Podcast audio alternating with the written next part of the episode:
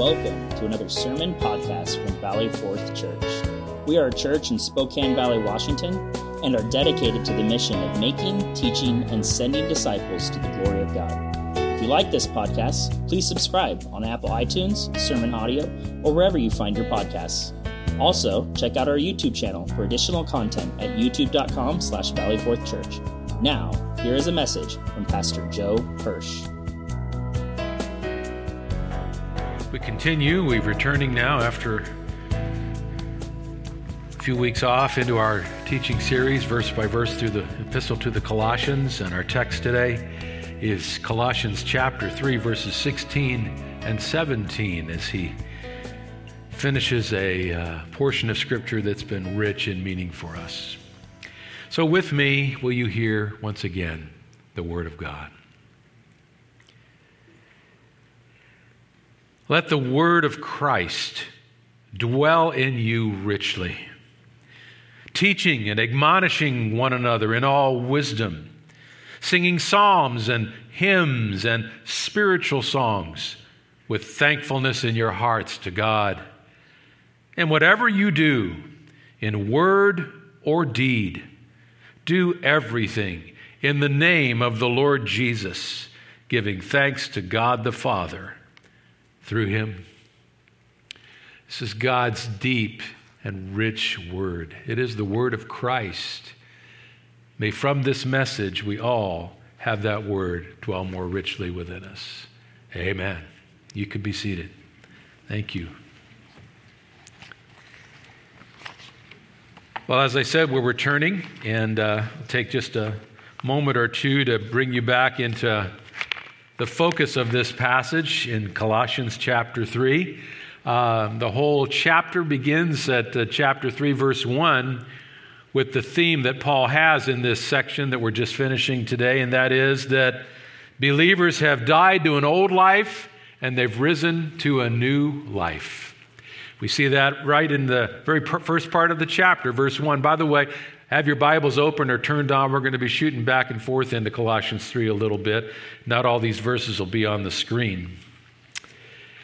In chapter 3, verse 1, he says, "If then you've been raised with Christ, born into a new life by the power of the Holy Spirit," it means you've also died to an old life. That's verse 3, "For you have died, and your new life is hidden with Christ in God." So we've died to an old life dominated by our will and by sin, and we've risen spiritually in an invisible miracle to live into a new life and by new life in Christ. So that's the beginning of the theme. And in verse 5, he started to get practical, and he used an image from their baptism services in the first century. When a person was baptized, they walked to the edge of the baptistry in their old clothes, and they dropped their old robe off their back, went down to the baptistry, down into the water, up, and as they stepped to the other side of the baptistry, they had a new white, sparkling white robe placed on their shoulders as a sign that they put off an old way of life, like an old garment, and they were stepping into and putting on a new way of life,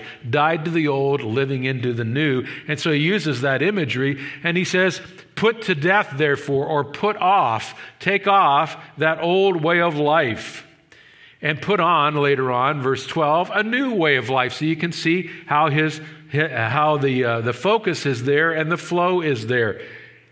Now, he says, as you put off the desires and actions of your old life and put on the new desires and actions of the new life, you're living and doing that supernaturally. That can only be done by faith under the power of the Holy Spirit. And that's why I've called this section of messages on living a supernatural life, because he's the only way we can do this. There's four realms of your life that he's talking about. One we've already seen is your personal life. That's verses 5 to 11, where he talked about putting off some of the worst and most difficult habits of life. Immorality is one in verse 5, and then harsh relationships and angry relationships, unforgiving relationships, and that's verse 8 to 11. And so he talked about putting that old part of your life, those old patterns, down. So that's your personal life. Then he got, last time we were together, into your relational life. That's verses 12 to 15, a rich section of Scripture that talked about how to put on, as God's chosen ones, a new way of relating to each other in the love of God. And how beautiful that is. It's filled with compassion and kindness and humility and meekness, and we discover the riches of that life. That was the second dimension. The third dimension we're going to get into today is verses 16 and 17, and that's how we're to relate in the overall life of the church, not just our personal relationships, which can involve anything, relationships with individuals, non-believers, what have you. But now verses 16 and 17 talk about the life of the church and how the Word of God is to permeate it all and change it all. That's what we'll study today. And then next time, in verse 18 and onward into chapter 4, he gets into what I would call your day-to-day life. And he talks about how to live out your new life in your marriage, in your parenting, in your working life, and your life out in the marketplace, and so on. So that's what we'll get into as we open the passages further next time. But today it's all about how church life is to be affected by your life in the Word of God. Verses 16 and 17. We know this is about the church, plural, as a gathered people, because, well, the Greek words are all plural. The word you there is the plural form. You wouldn't see that, but you can certainly see that he's talking about one another. Because right in the middle of verse 16, he's talking about relating one to another. So this is the body of Christ and how we're to live supernaturally. He's talking about a supernatural church living out that new life. And so really, he's answering a question, and that is, what does a church where God is at work look like? That's really how to analyze this passage. He's describing what a church where God is at work really looks like.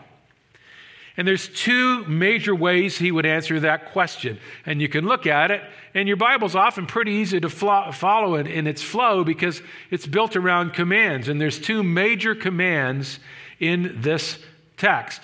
The first one leads off verse 16, let the word of Christ dwell in you richly, and then that's described.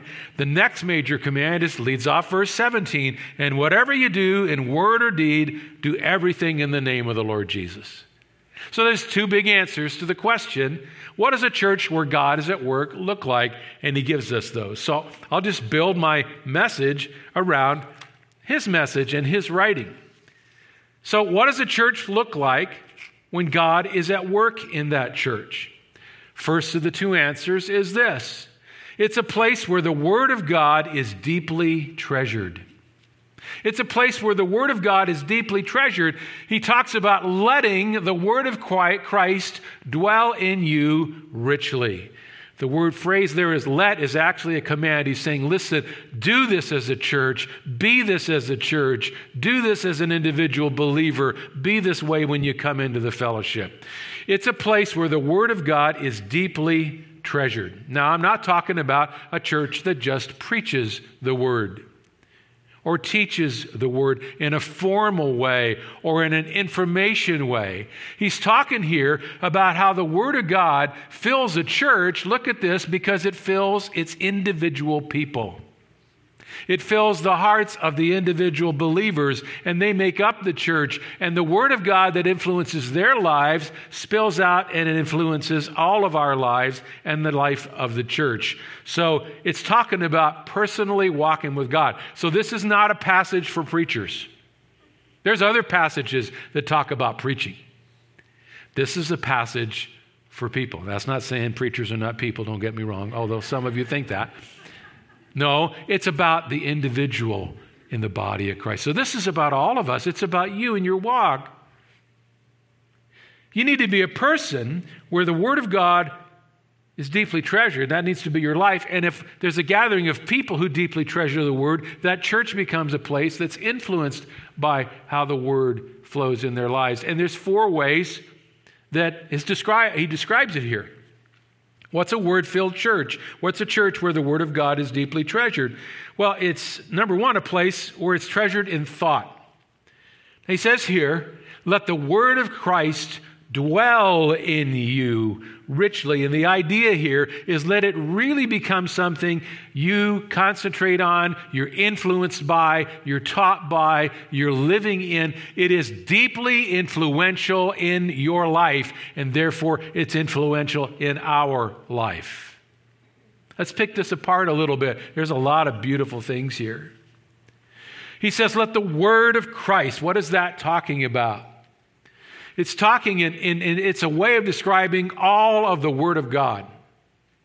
But it specifically is the scripture that often emphasizes the gospel of Christ and the life of Christ. But it's a shorthand way of saying, let the word of God in all of its authority and beauty and promise and power be a part of your living inner life. Old Testament, New Testament, prophets, gospels, epistles, and historical books, every dimension of it, the whole word of God. Now, why did he have to make a point about this to these people? You would say it's kind of obvious. Well, it's not obvious to any generation of Christians because every generation of Christians gets troubled by false teachers who want to add to the Word of God. And we know that was what was happening in Colossae, right? They were being troubled by false teachers. That's why Paul wrote the epistle. And these false teachers had come and added their own revelation to the Word of God. They'd added their own human traditions and rules to the gospel of God. And their human philosophies had started to confuse the people and even attract some of them. And that's the way it is in every generation. And Paul has to say here, listen, as these people bring all their added knowledge and their added books and their added inspiration, reject it all. Don't let their teaching influence your life. You let the Word of God, the Word of Christ, dwell in you richly, and that's all you need.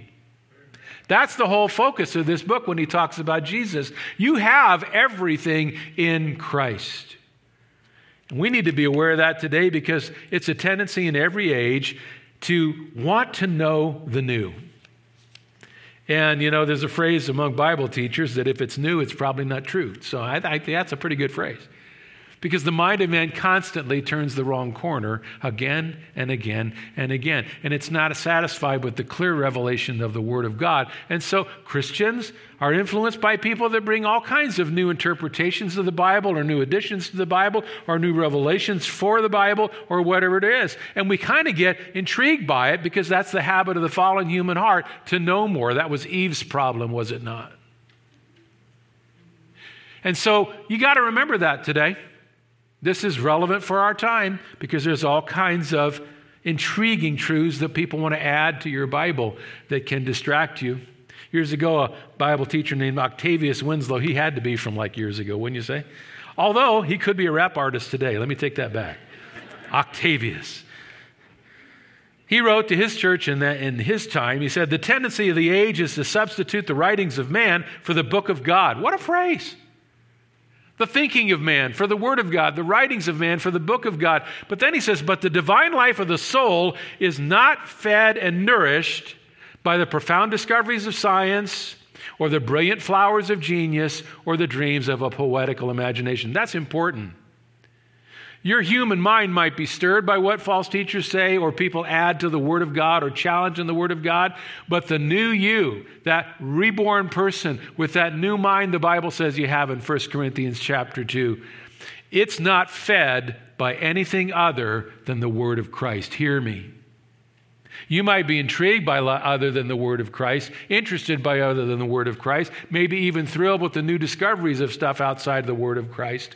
But this is the only thing that will feed your inner man.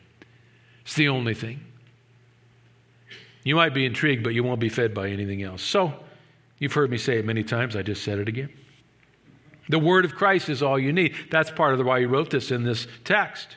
Now, it's not simply, though, having an academic knowledge or being around preaching. He says it's a word that's supposed to dwell in you. Look at that next phrase. In fact, dwell in you richly. What is that all about?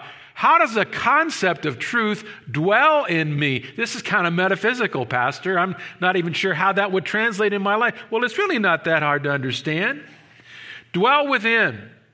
The Greek word Paul used was enoikeo, and it came from oikeo, which meant a household or a house, and being in it or dwelling in it. And so he says, let the Word of God take up residence in your life, in your thinking, in your heart, in you, and in your church. But he's talking about your spiritual life. He says, become a person in whom the Bible dwells. It's that it's taken up its home in you. It's not just a passing acquaintance with the Bible. It's not being around a Bible teacher like me once or twice a month. It's not just listening to Christian radio so you can say you're kind of under the influence of that.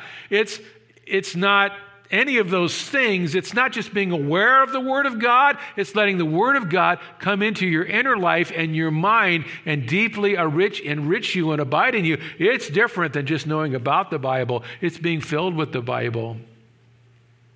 I mean, if a person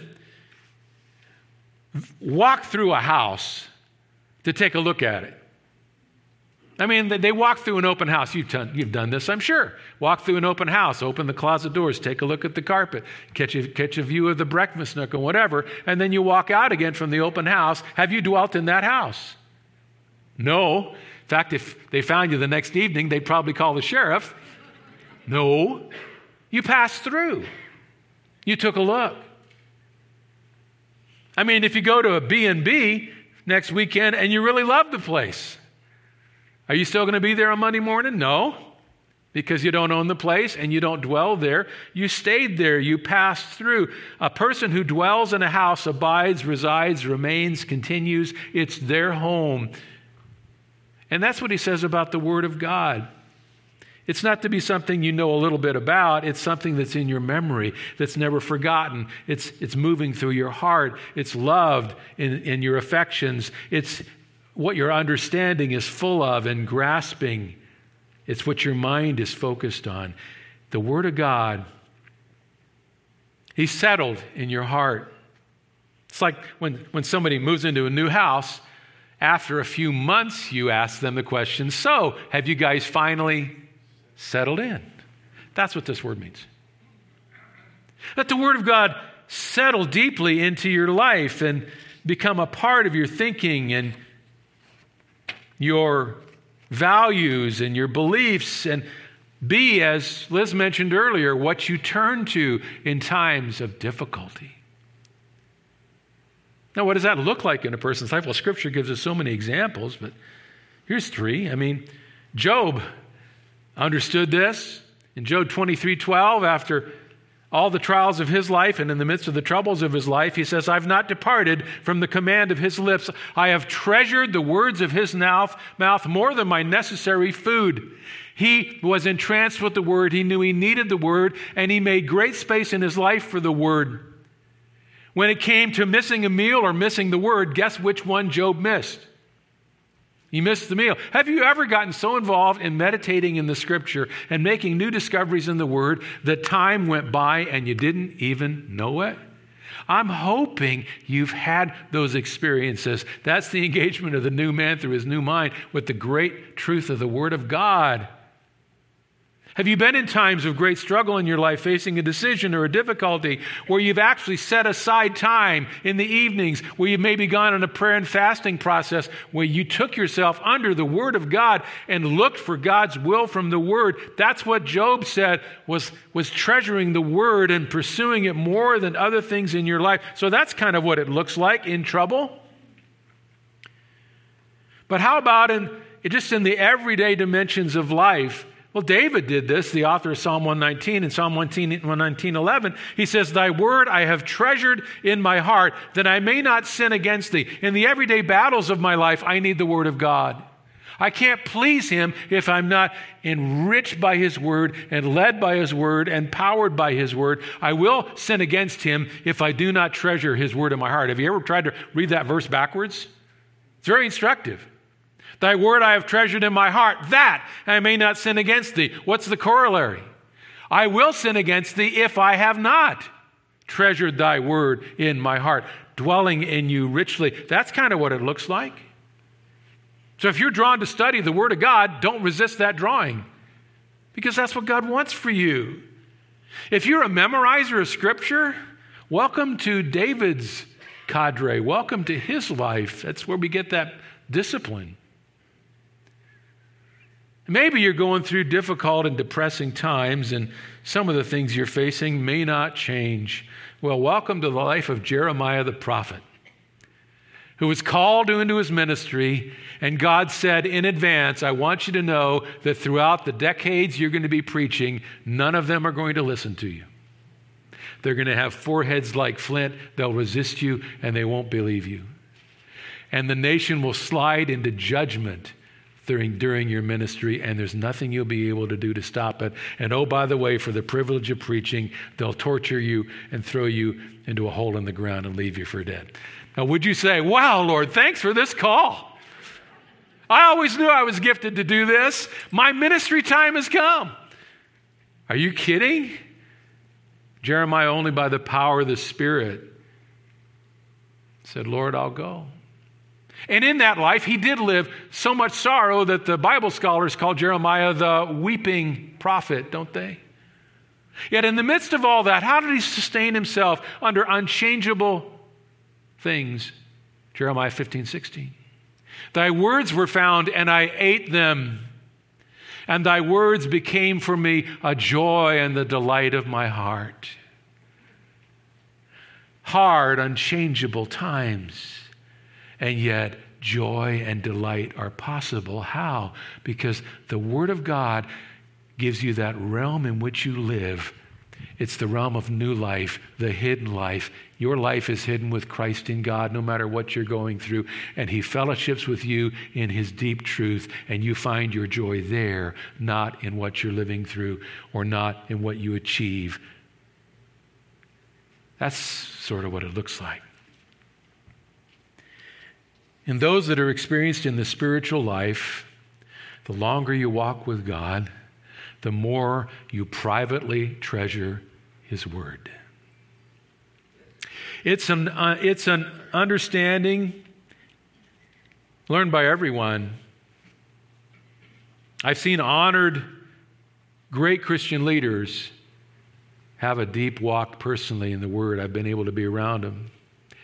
In my earlier years, I worked in what you could call megachurch ministry. I was on the staff of an influential megachurch in the West Coast.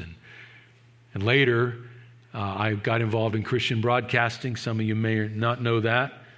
I was involved in Christian broadcasting for about a decade and ended up as a voice talent and then a radio talk show host. And my role allowed me to operate in some pretty high levels of Christian influence, to interview people that were theological trend shapers and brilliant people.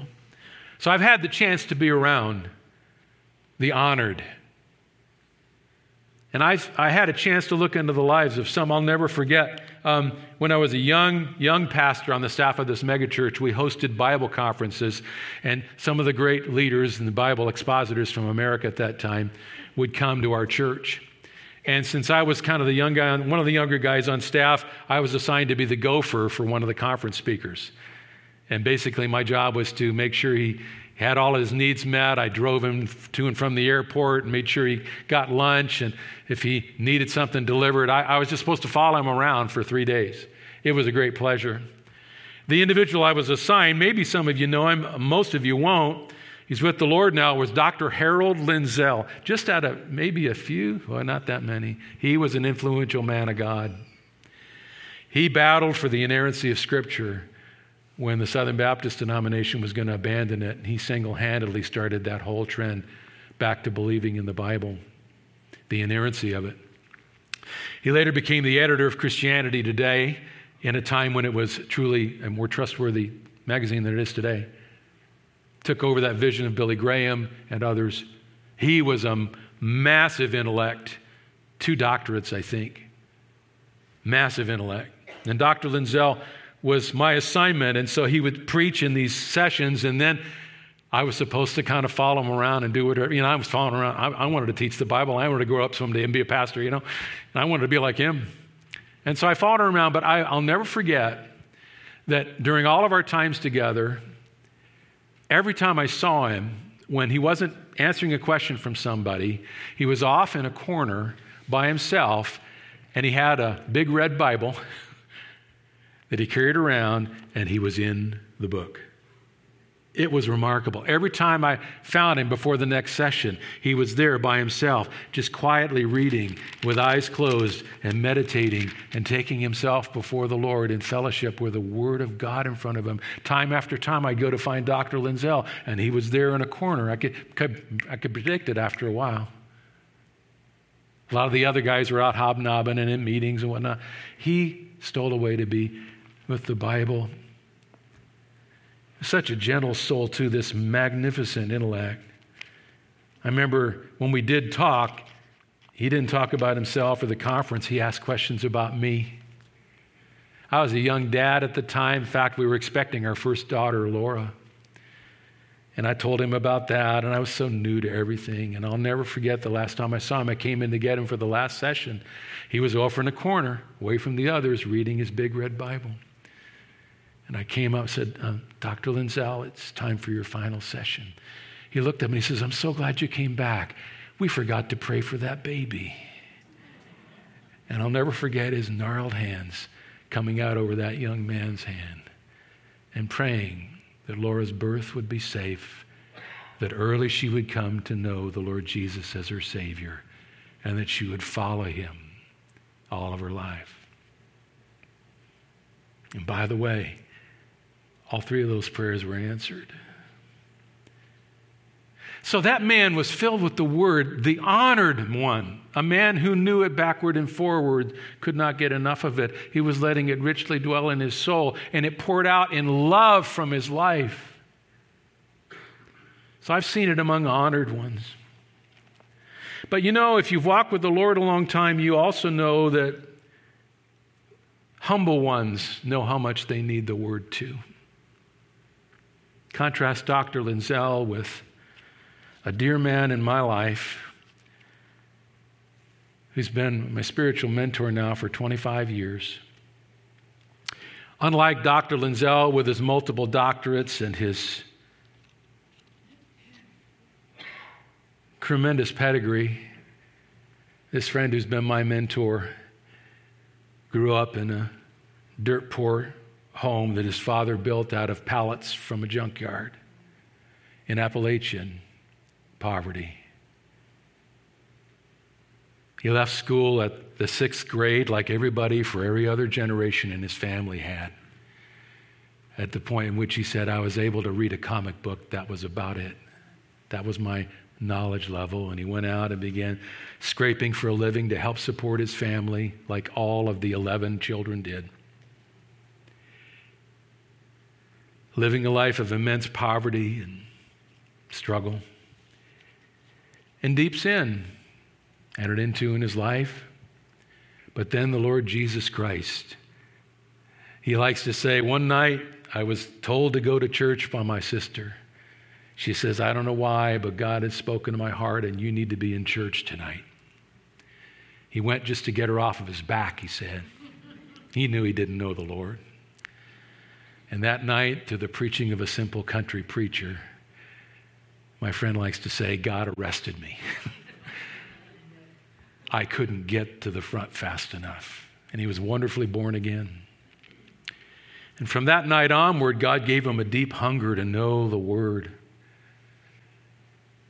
He really wasn't in a church that went that deep in the Word, so he decided to do it on his own. And he began to hunger for the Scripture. And he just started at the beginning in Genesis chapter 1, verse 1. And he says he literally taught himself how to read going through the Scripture. I know he's been through the Bible dozens and dozens of times. He came to love it so much, and I will tell you that I've sat in his presence. I make a point of being with him every week because I need that accountability, but also that marvelous wisdom. And like I said, I've been with PhDs, I've been with megachurch leaders, I've been with well-known authors, and I can say that I don't think I've heard anything of the depth from them that I've heard from this simple man of God. Today he has a ministry of letting the Lord lead struggling people to him, and he disciples them the same way God discipled him. He says, okay, this is your Bible. Let's go to Genesis chapter 1, verse 1. And he's taken people through that, and their lives have been transformed, me included. And so you see, This is where the Lord draws every heart, both the honored and the humble. And the more, and by the way, his life has been a catalog of suffering and heartbreak. It hasn't gotten any better. But oh, the richness of the God that he knows. You say, I want to be like that. Well, according to this book, we all ought to be like that. Boy, I'm going to be in trouble now because I only got a short amount of time to make the rest of this come together. In thought, we're to let the word of God richly dwell within us. Hold on.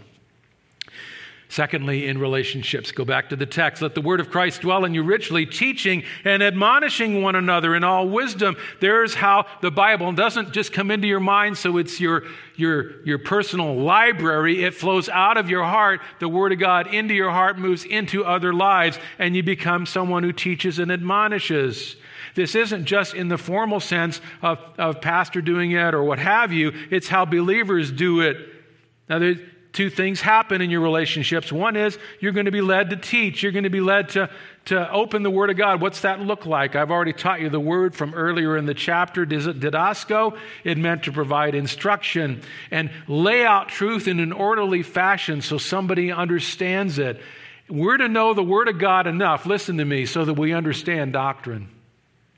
You can understand it. You must understand it. And then believe me, if you're just in it, meditating on it, as my good friend's life has shown me, you will become doctrinally wise, and you'll understand truth, and you'll be able to pour it into the hearts of other believers. Not only that, you'll be led to admonish them, and they you. What's that? Nuthatao. I already taught you this one from earlier in the passages.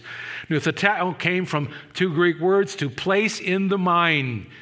Teaching is a positive leading into inspiring truth. Nuthateo is warning teaching, to put into somebody's mind ahead of time that if they go down that direction, there's going to be consequences. So we teach and we admonish one another. We might, admonishing is a strange word to us today, especially in our totally independent culture where we basically say nobody should have the right to admonish me. Well, get ready. God has the right to do it, and he just might do it through a spirit-filled believer. There's a phrase that's running around a lot today, particularly in our younger culture. Hey, you be you. You know what? That's biblically impossible. God says the whole problem is you being you. No, you be him. So we admonish. You could use the phrase correct or get on somebody or warn somebody. That's going to come out into relationships. Be one of those folks. And it just comes out in the normal flow of your conversations and who you are. Don't you love those dear Christian people that when you bring up a question or an idea or even refer to a verse, without even opening their Bible, what comes out of them? Other Bible verses that relate to that. And they say, oh yeah, that's such a rich thing. And you know, the Word of God also reminds us of this. And there's like a well coming out of them. And you're just in a teaching moment with them or an admonishing moment. That's kind of what this is talking about. Third, it comes out in worship. Look at this. If the Word of God is richly dwelling in you and in a church, you're going to be teaching and admonishing one another, and you're going to be singing psalms and hymns and spiritual songs. Worship comes alive in a word-filled church. Word-saturated saints sing. I've had people come to our church. Now, we're not, an over-the-top church in any way, but they say, one thing I noticed when I visited your church is your people sing as opposed to watch. I thought, well, that's a great compliment, and I wondered about that, and I realized that great worship comes when the truth of worship meets the truth of the word that's already in your heart, and they join each other. So a word-filled life ends up being a worshiping life. And he talks about the different ways they worship. Psalms and hymns and spiritual songs. All three of those words, they describe different kinds of worship. So that, by the way, points out the fact that there's not just one way to worship in church. There are multiple ways that song is used to worship, because they had three different styles. Psalms, that's the Greek word psalmos. Gee, what a surprise. And it talked about singing the Psalms from the Word of God. Psalms are all about praise to God, right? For the most part, interacting with Him vertically. And we do that today. Some of our songwriters do a good job. Some of the best are Shane and Shane. They'll write a song based on Psalm 73, for example, that says, "I will wait for you, I will wait for you, on your word I will rely. I will wait for you, surely wait for you till my soul is satisfied." That's psalmic praise today. Or just singing scriptures unto the Lord. Then there's hymns, he says. Hymnos was the Greek. What a surprise. Those were songs that were specifically dedicated to talk about truths of God and put doctrine into words. And they were filled with praise to the truth about God. So psalms were praise to God. Hymns were songs that taught truth about God. And the church used those often to teach doctrine in the midst. In fact, in Colossians chapter 1, verses 12 through 19 in your Bible, read verse 20 actually, read that sometime. Some scholars think that was actually lifted out of a hymn that the church had written for itself to teach itself doctrine. It's got a rhythm to it, and you can notice the flow of that. And we seek to do that in the old hymns of the faith, but also in some of the newer ones. One of the ones we sang today had a certain flavor of talking about the Holy One. Oh, praise the Lord, the Holy One. Oh, praise the King of perfect love. That's doctrinal truth about God. 1,000 times my soul will sing hallelujah, yet I will sing 1,000 more. That's hymnic. That's describing the greatness of God. It's truth about God. And then they also sang spiritual songs. What were these? Oide in the Greek, from ado, which meant to adore. And these were songs about one's personal experience of God. Psalms were praise to God. Hymns were truth about God. And spiritual songs were thanking God for how He's worked in your life. We do a lot of that today, don't we? So much of praise today is like that, and it always has been.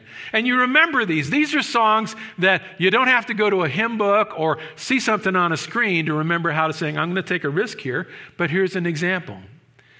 Thank you, Lord, for saving my soul. Do you know it? Thank you, Lord, for making me whole. Thank you, Lord, for giving to me thy great salvation, so rich and free. That's a spiritual song. Please, that's a spiritual song. I just wore myself out singing. I really appreciate it. But see, that what I'm trying to illustrate is that these are the songs of the heart. And all of those make up worship. There's a place for every form and dimension. But the big point is, you're not going to worship if you're not filled with the Word. When the Word in your heart meets worship in the life, they come together and they energize each other. So, I mean, sometimes some people say, I just don't get a lot out of worship. Never have at any church I've been to. Well, it could be a problem on the platform, but it also could maybe be a problem in the heart. Fourth is an attitude. He talks about you do all of this and you have a life that lives in the Word, and you're doing it with thankfulness in your heart to God. Interesting word for thankful meant thankful or thanksgiving. It meant to thank Him in His grace. It had the word charis built right into the middle of it. And it meant, I think, thanking God for His saving and sustaining grace. And you can do that even if you're going through hard times, if the Word of God is your baseline truth. It's the unchangeable dimension. And as your life is filled with the Word of God, you're always going to find His grace sustaining you. And I'll just put it this way, and if times are hard, if the Word is in your heart, praise is probably going to be in your mouth, or it'll be a lot closer. Think about Paul and Silas. Philippian jail. Remember the story? Unjustly jailed, cruelly stuck in the stocks, maybe facing greater punishment. And my Bible says in Acts 16, fastened in the stocks, chained, along about midnight, Paul and Silas were praying and singing hymnos, hymns of praise to God. How's that spiritually possible? If the Word of God is the place of your richer reality, your outer reality, you challenge it in praise. So what's a church look like where God is at work? It's a place where the Word of God is deeply treasured. That's the first dominating command, verse 16. Let's finish with the second, verse 17. And whatever you do in word or deed, do everything in the name of the Lord Jesus. This is a powerful text, but for some of us, it's an intimidating text. And you know what? I just can't quite take the totality out of this. It's not a text about exceptions. It's a text that says, as a disciple, you need to grow in every area of your life so that you're living it more for Him. It involves two things. Living your total life for Him. Notice what he says. And whatever you do. Do you see a little exemption clause in there? I've been looking for one all week, quite frankly, and I didn't find one. There's not exceptions, whatever. And then he says, in word or deed. Oh my goodness. That'll work for you in a challenging way, either way. A lot of people get into certain outer deeds that they think are Christian that basically satisfy the requirements. They're a certain place at a certain time, or they go to a thing, or they contribute to a ministry, or they maybe serve here or there. Those are deeds, but if you're not letting the Word of God richly dwell in your life and you're not ministering to others with the Word of God, and maybe there's parts of your life that are not in line with Him, you're living in deeds but not in word. But then there's the total opposite, where lots of people can quote the Bible and spend time in the Bible, but they're not living it out in relationship or ministry, and so they're kind of imbalanced on the other side. I don't want to know where you're at today. I struggle with both. But see, there's no spiritual secular split. Ow. Every dimension of life. So it's living your total life, and here's the second, for God's approval. He says, you do everything. Everything. There's the third total word. Whatever, word or deed, do everything. No exceptions, no secular spiritual split, no part of your life that you can hold on to as your own and not do for His glory. You do everything in the name of the Lord Jesus Christ. So people say, unpack what that means when it says in the name of Jesus. Is that some kind of spiritual formula that I pray over my day? You know, I want to live in the name.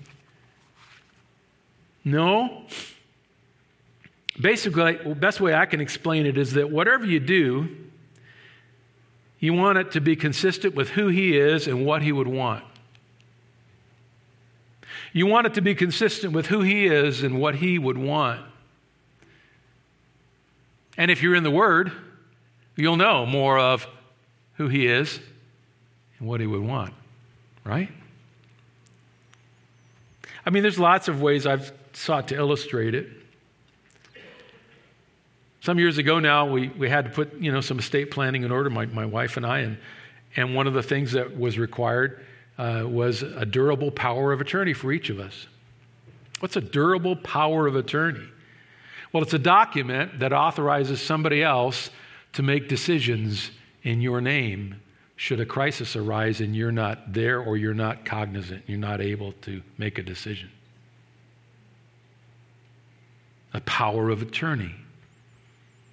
And the person whom I've written in my power of attorney is empowered and expected to act in my name with full legal authority as though I myself were making the decision. Listen to that last phrase. As though I myself were making the decision. Maybe you've come into a situation where a loved one, particularly one in older years, and they're incapacitated and they're facing a health situation, and you have to meet with the doctor, and your responsibility and your heart is to only do what they would have wanted. I'm sure many of you have been there. That power of attorney gives you that freedom, but it also gives you that responsibility. In a way, you can look at the fact that when the Lord Jesus Christ left, He said to His disciples, as the Father has sent me, so send I you. I'm giving you a temporary power of attorney. It's not durable. It's not eternal. One day I'm going to call it in and I'm going to examine how you handled my affairs, which is your life. And did you live your life as the Father sent me to live mine? So the verse really says, whatever we say in life, we're to say it as though Christ were saying it, as if he would say it if he were here. Whatever we do in life, we're to do it as though Christ would do it if he were here. Whatever we do in word or deed, we're to do in the name of the Lord Jesus. Our life has been given to us by him to handle in this way. So look at it that way. In his name. It's doing whatever I'm doing in this situation, saying whatever I'm going to say, believing whatever I'm going to believe as though he would do it. It can mark the whole way you look at every dimension. Like I said, there's no secular sacred split. Maybe an example from a believer of the past. Johann Sebastian Bach. I don't know if you knew this, but he had a faith in Christ. The great composer of the Baroque era. Aren't you proud of me that I know what a Baroque era? I really don't. But it was in the notes that I found, so. We do know he was a great composer, yes? He was also a great organist, and scholars say he was one of the most productive musical geniuses in history. But they also say, one scholar writes this, he was indeed a Christian who lived with the Bible. In fact, one other scholar said that Johann Sebastian Bach was a theologian who just happened to work with a keyboard. Wow. Often at the bottom of a manuscript, when he would write a work of music, he would write the letters INDNJC, which were an abbreviation for the Latin words, In nomine Domini nostri Jesu Christi, which means in English, in the name of our Lord Jesus Christ. I thought that was cool. He was putting into life what this verse calls us to do. He viewed his work as part of a calling of God. He viewed his labor as being done in the place of Christ, in the name of our Lord Jesus Christ. And I thought about that, and I asked myself, Joe, could you write those words at the end of a conversation you've had? Or the workday you just finished, or an evening's entertainment, or my budget, or, just about everything in my life would fill in the next line, or fill in the blank. And could I write them at the end of my life? Could I live a life so that I would be able to write at the end, not perfectly but passionately, I offer this life to you, O Lord. I've sought to live it in the name of the Lord Jesus Christ. I will get a chance to explain that. 2 Corinthians chapter 5, Paul put this into words long before Bach really reacted to it. He said, so whether we are at home or away, living in this life or suddenly in his presence, we make it our aim to please him. For we must all appear before the judgment seat of Christ, so that each one may receive what is due for what he has done in the body, whether good or evil. It doesn't say that Christians are going to be judged for their sin. No, that was all taken at the cross. The judgment seat, the word is bema seat, it meant a seat of reward. And it's a time when we get to heaven where we'll be taken before the throne of Christ, and he will evaluate how we handled that temporary power of attorney. And he will evaluate how we lived our Christian lives. He says, have you been involved in good things or evil things? The word evil there is a Greek word that meant worthless. We're not going to be judged for our sin. That was all taken at the cross, but we will be rewarded for the dimensions of our life that we lived in his name, faithfully for him. Those are the good things. Everything else Jesus looks at as worthless, and it won't receive reward. So we'll all have a chance to explain how we've lived. That's sobering. Maybe you're sitting there going, wow. I'm wincing and wondering, how can I do that? Well, the Word of God, dwelling richly within you, will press you to it. It happens as a person is Word-filled and Spirit-controlled. You're probably already doing it.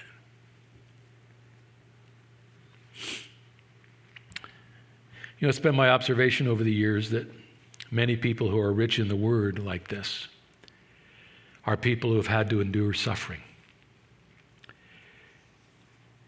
Now, if God does bring suffering into your life to press you to His Word, accept it and value it. You see, so much of the rest of the church around the world already does. I'll bring you back to another memory of my early life as a young pastor. In that same mega church, I was getting chances to preach and test out my gifting, and people were responding. And there was a woman in the church that wanted to pay for an all-expenses-paid trip for me and my wife, who were just newly married at the time, to go to Mount Hermon Conference Center in Northern California for a conference on biblical exposition, at which some of the great Bible expositors from the country would come, and you could spend a whole weekend just drinking in their teaching. And we were excited to go, and we had a fantastic time. I was just sitting in the front row of every session, watching what it looked like to teach the Bible with intellect and knowledge and skill. And I was really caught up in it. And then towards the end of the conference, in one of the social times upstairs in the great meeting hall there, I'd made an acquaintance who was from Asia. He was an Asian believer. And he said, "Come, I wanted to introduce you to Mr. So-and-so." I can't remember his name. But up to me walked a taller, very quiet, and just spiritually present Asian man. And he said, "This is the Revelation Deacon." I said, "I don't understand." He comes from a village, I think it was either Communist China, this is way before a lot of things have changed for the good or the bad. He said he comes from our village, and we've both made our way to America, but in our village, there was a small group of us as Christ followers. And there was only one Bible for our whole gathering, our whole church. And so many wanted to know it and read it. And so we took different men in our church and we assigned them to take a book and copy it out and memorize it. I'm not sure I understand. Copy it out and memorize it. Stay with me. This is a man that was rich in the Word a long time before any of our distractions. And I don't mean that in a negative way. I just want you to stay with me on this.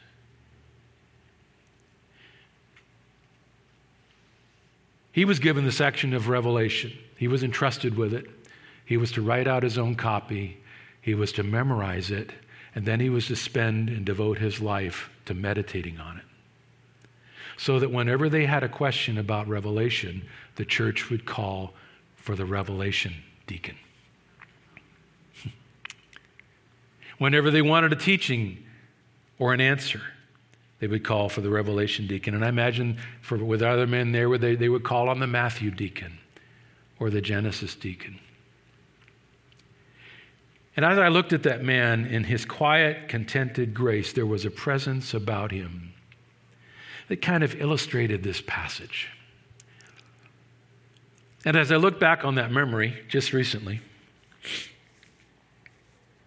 I look back on my young life, how ambitious I was, how enthralled I was with each great platformer that came, how I took notes on how they opened the text or how they phrased an idea. And I wanted so much to be like them. But you know what? I don't remember any of their names. Really. One or two, but I don't remember anything that they said.